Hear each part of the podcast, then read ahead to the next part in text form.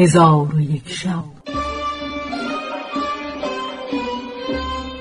چون شب ششصد و هشتاد و ششم برآمد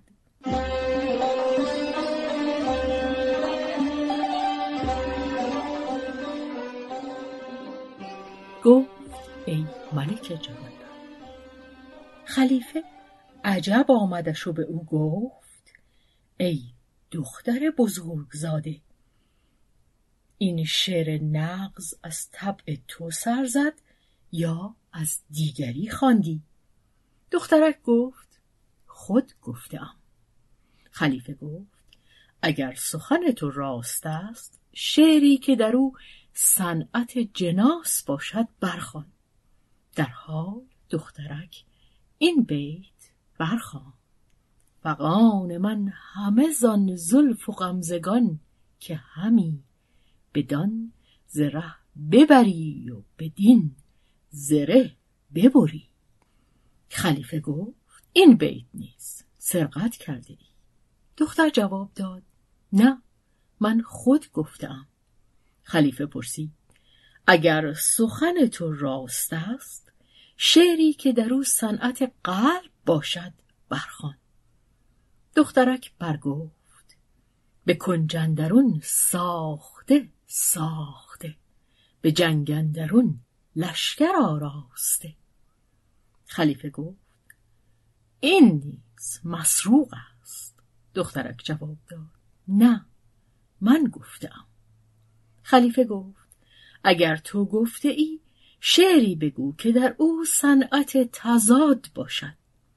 در حال دخترک گفت از آبدار خنجر آتش فشان تو چون باد گشته دشمن ملک تو خاکسار.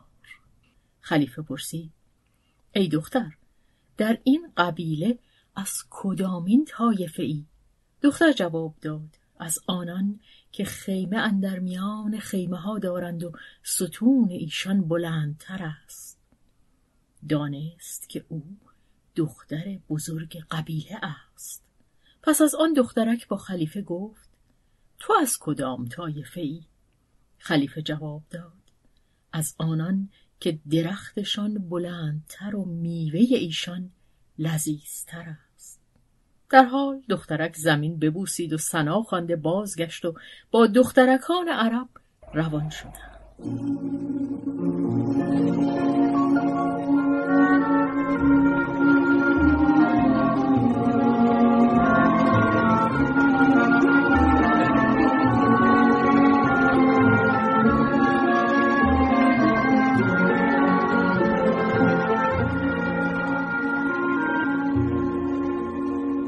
آنگاه خلیفه با جعفر وزیر گفت ناچار باید این دختر تزویج کنم. جعفر وزیر به سوی پدر او رفت و به او گفت خلیفه دختر تو را همی خواهد. پدر دخترک گفت به جان منت پذیر هستم. کنیزکی است که به حضرت خلیفه هدیت خواهم فرستاد. پس از آن دختر را تجهیز کرده به سوی خلیفه برد. خلیفه عقد خوانده با او درآمیخت و در نزد خلیفه از عزیزترین زنان او بود و خلیفه پدر او را مالی بیشمار داد. پس از چندگاه پدر دخترک درگذشت. خلیفه خبر وفات او بشنید و ملول و محزون نزد دخترک آمد. دخترک چون حزن او را بدید برخواسته به حجره درون رفت و جامه های فاخر برکند و لباس ماتم بپوشید و به عذا بنشست و سبب این حالت از او پرسیدند. جواب داد پدرم درگذشته. خلیفه را از کار او آگاه کردند. خلیفه به سوی او آمد از او پرسید این خبر که گفته. دخترک گفت ایوه خلیفه این خبر با من سیمای تو گفت. خلیفه پرسید. سیمای من تو را چگونه آگاه کرد؟ دخترک جواب داد. از وقتی که من در حضرت تو منزلت یافتم تو را جز این دفعه ندیده بودم که ملول و محزون نزد من آیی و مرا نیز کسی از پدر سال خورده تر نبود. خلیفه را فتانت او پسند آمد و دیدگان پر از اشک کرده او را تسلی داد. دختر گفت زندگی خلیفه دراز باد. پس از آن چندی از بهر پدر محزون زیست و با همان حوز سپری شد.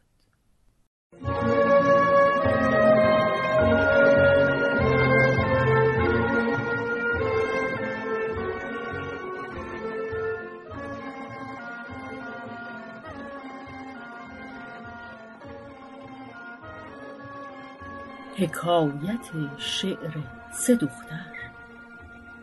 و نیز حکایت کرده اند که خلیفه هارون الرشید را شبی از شبها بیخوابی سخت روی داد و از خوابگاه برخواسته از قصری به قصری همی گشت تا بامداد شد. آنگاه اسمعی را بخواست. چون اسمعی حاضر آوردند او را بنشاند و به او گفت ای اسمعی از تو همی خواهم که بهترین آنچه در زنان و اشعار ایشان شنیده ای با من حدیث کنی.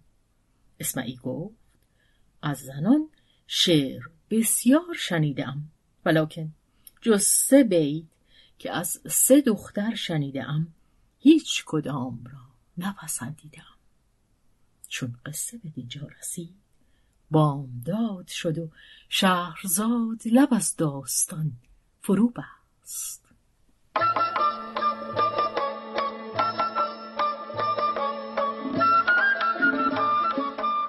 قصه گو شهرزاد فتوحی تنظیم مجتبا میرسمی